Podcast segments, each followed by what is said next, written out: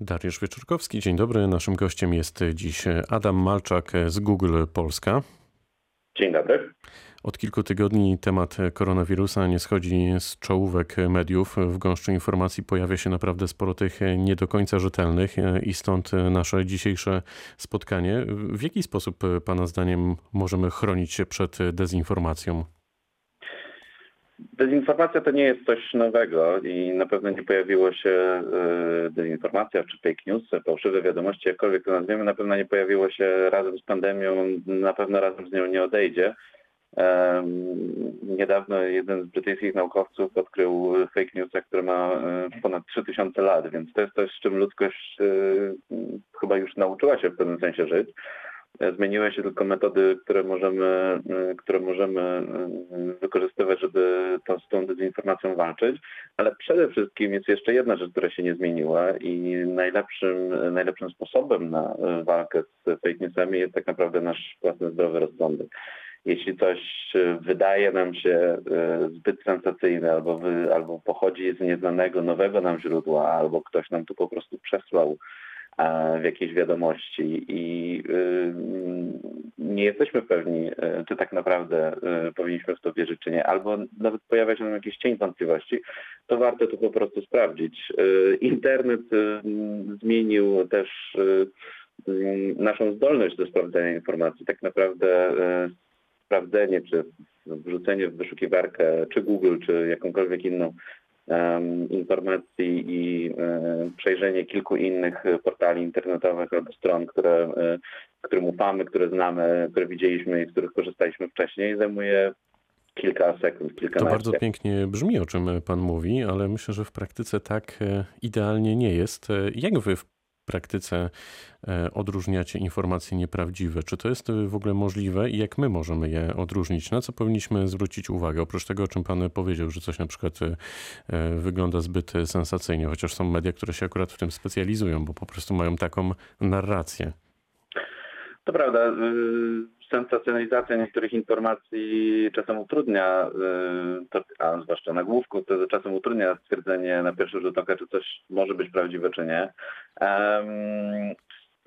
To, co każdy z nas może, na co powinien zwracać uwagę, to jest to, y, z jakiego źródła pochodzi ta informacja. Bardzo często fake newsy rozchodzą się a czy są zamieszczane no, nie na portalach czy stronach internetowych mediów, czy witrynach, które znamy i z których korzystamy na co dzień. Czasem są to y, podobnie wyglądające, ale jednak nie te same adresy internetowe, profile y, w mediach społecznościowych, które nie wyglądają nie wyglądają na, na stworzone przez jakieś autorytatywną instytucję.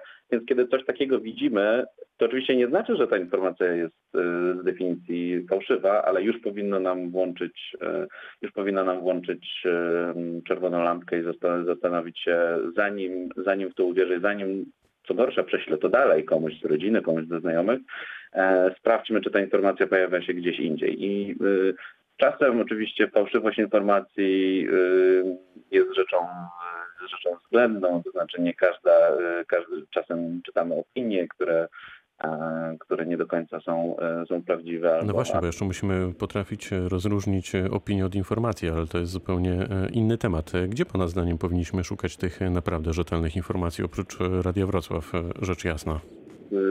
Przede wszystkim w Radiu Wrocław oczywiście, natomiast tak jak powiedziałem, internet y, od czasów, y, od czasów pierwszych fake newsów internet dał nam bardzo, dużą, bardzo dużo narzędzi do tego, żeby znaleźć, znaleźć te źródła, znaleźć te źródła, y, którym jakoś ufamy i które mają, mają pewną wiarygodność.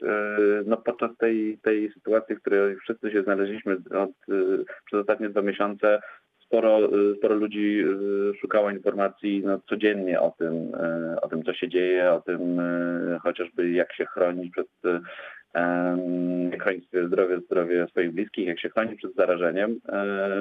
My w wyszukiwarce w związku z tym zaczęliśmy na samej górze tylko po wpisaniu hasła, czy koronawirus, czy koronawirus parady, pokazywać taką karuzelę informacji z, z mediów, z mediów wiarygodnych cudzych, mniejszych, lokalnych wydawców, ale zawsze sprawdzonych, e, więc zawsze warto, e, warto zacząć, e, zacząć to poszukiwanie sprawdzonych informacji niekoniecznie od tego linka, którego dostaliśmy od znajomego na komunikatorze, ale właśnie od, od wyszukiwarki czy od portali mediów, mediów informacyjnych, no i potem, potem już szukać dalszych, dalszych miejsc. A czy wy jako wyszukiwarka, zatrzymujmy się, zatrzymajmy się tu na chwilę, w jakiś sposób jednak moderujecie te wyniki wyszukiwania? E, Jeśli chodzi o wyszukiwarkę, to staramy się, żeby wyszukiwarka w pewnym sensie była, e, była odzwierciedleniem większości czy co niemal całości informacji, które znajdziemy w internecie, natomiast informacje pochodzące ze stron mediów e, autorytatywnych, wiarygodnych będą się pojawiać e, na samej górze e, tego wyszukiwania w tematach e, ważnych i bieżących, bo taka jest potrzeba. A czy to nie jest też pole do manipulacji? Nie boicie się tutaj zarzutów właśnie tego typu? Akurat jeśli chodzi o wyszukiwarkę, zdecydowanie się nie boję, dlatego że, tak jak powiedziałem, jest pewne rozróżnienie tego, co, co znajdziemy w wyszukiwarce, czyli wszystkich linków e, do stron internetowych. E, Ich potrafi być bardzo dużo na, na każdy temat Em, i one się pojawiają zgodnie z tym, co tak, czego tak naprawdę wyszukujemy. Natomiast my, żeby podkreślić wagę y, tych informacji sprawdzonych w niektórych tematach, tak jak koronawirus, ale też nie wiem, wszystkie informacje bieżące, e, jakby niejako osobno od tych wyników będziemy prezentowali na górze e, informacje pochodzące z, z portali mediów e, informacyjnych. I wydaje mi się to dobrym rozwiązaniem, bo też e, ewentualne dalsze poszukiwanie informacji osadza w pewnym kontekście em, tych sprawdzonych informacji, więc każdy użytkownik zanim zacznie e, głębiej zanim zacznie zagłębiać się w ten temat i strony internetowe e, e, poruszające jakiś temat, to zobaczy najpierw te, te, e, te od, od, odsyłania do, do mediów społecznościowych. A czy E, prawdą jest... Mhm. Wejdę w słowo. Czy prawdą jest, że najczęściej nim wybierzemy się do lekarza, to wcześniej diagnozujemy się w internecie, czy w przypadku koronawirusa i objawów, które może dawać internauci, również e, w waszej wyszukiwarce szukali pomocy?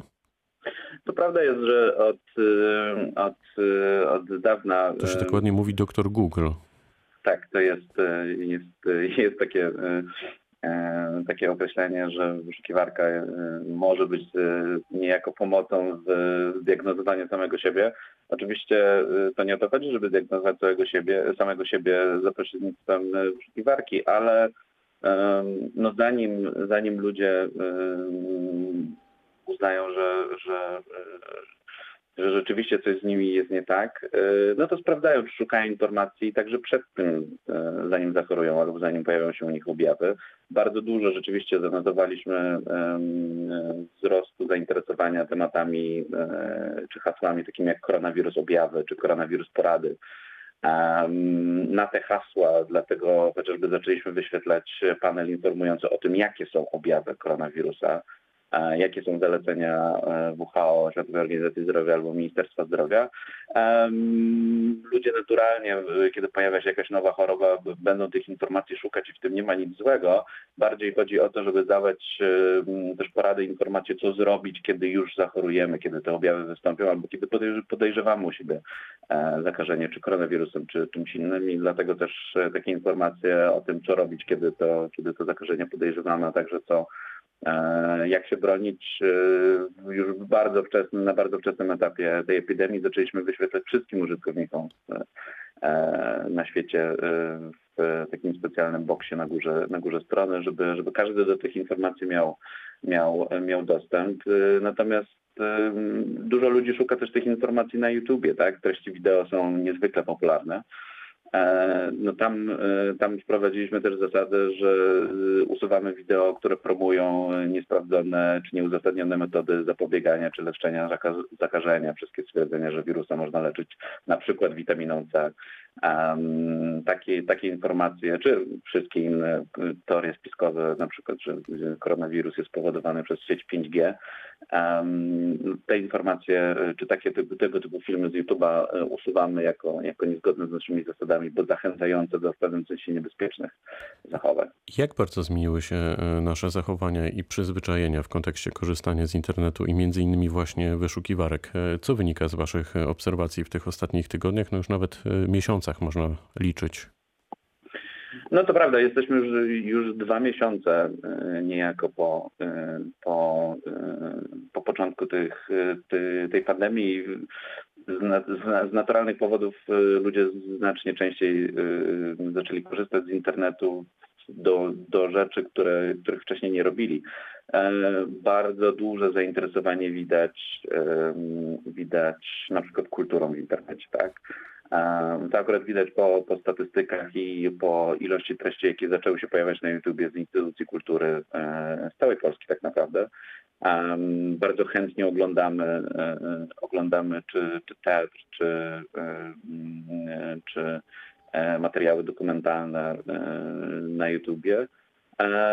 Bardzo dużo też bardzo dużo też pojawia się takich rzeczy, które pomagają nam, nam w domu. Bardzo dużo szukamy treści, które pokazują, e, no nie wiem, jak uszyć mateczkę. To było wybitnie popularne na początku e, nakazu noszenia mateczek. Najpopularniejszy film e, wśród polskich chyba w ciągu dwóch tygodni Jak uszyć maseczkę zdobył ponad milion dwieście tysięcy wyświetleń. Ale też mamy bardzo dużo, bardzo duży wzrost tego, jak ludzie szukają i oglądają na przykład wideo czy materiałów zachęcających do, nau do nauki, jak przygotować potrawy. Jesteśmy zapalonymi kucharzami, jeśli chodzi o, e, jeśli chodzi o, e, o gotowanie podczas pandemii. Czyli trochę mamy taki e, obraz Polaków, ale nie tylko Polaków, w ogóle ludzi tego, jak faktycznie zmuszeni przez koronawirusa, siedząc w domu, szukamy może nie nowych zajęć, ale też możemy się realizować. Musimy niestety kończyć, więc pytanie na koniec mamy minutę o, o przyszłość. Na pewno będziemy jeszcze się z Panem nie raz, nie dwa spotykać na antenie Radia Wrocław. Jaka przyszłość nas czeka właśnie w kontekście korzystania z internetu? Jakie Pan widzi największe wyzwania i zagrożenia? Jednak jestem kimś, którego bym określił jako technooptymistę, e, więc myślę, że przyszłość czeka nas dobra, bo chociażby to, o czym powiedziałem przed sekundą, e, fakt, że mamy e, dzięki internetowi dostęp do zasobów wiedzy, do której nie mieliśmy do, dostępu jeszcze parę lat temu, a już na pewno nie kilkadziesiąt lat temu, spowoduje, że, że bardzo prosty sposób i bardzo szybko będziemy w stanie odkrywać więcej, uczyć się więcej. E, I w miarę jak e, coraz więcej e, młodych ludzi, uczniów, dzieciaków będzie miało dostęp do tej wiedzy, dostęp do tej wiedzy na wyciągnięcie ręki, myszki czy, czy kliknięcia, myślę, że będziemy szybciej stawać się, czy mam taką nadzieję, będziemy szybciej stawać się odpowiedzialnym i mądrzejszym społeczeństwem. I niech to będzie tak, puenta. Niech to niech będzie to puenta. Będzie puenta a o zagrożeniach porozmawiamy kiedy indziej. Adam Malczak z Google Polska był gościem rozmowy Dnia Radia Wrocław. Bardzo dziękuję za spotkanie. Bardzo dziękuję. Pytał Dariusz Wieczorkowski. Dobrego dnia.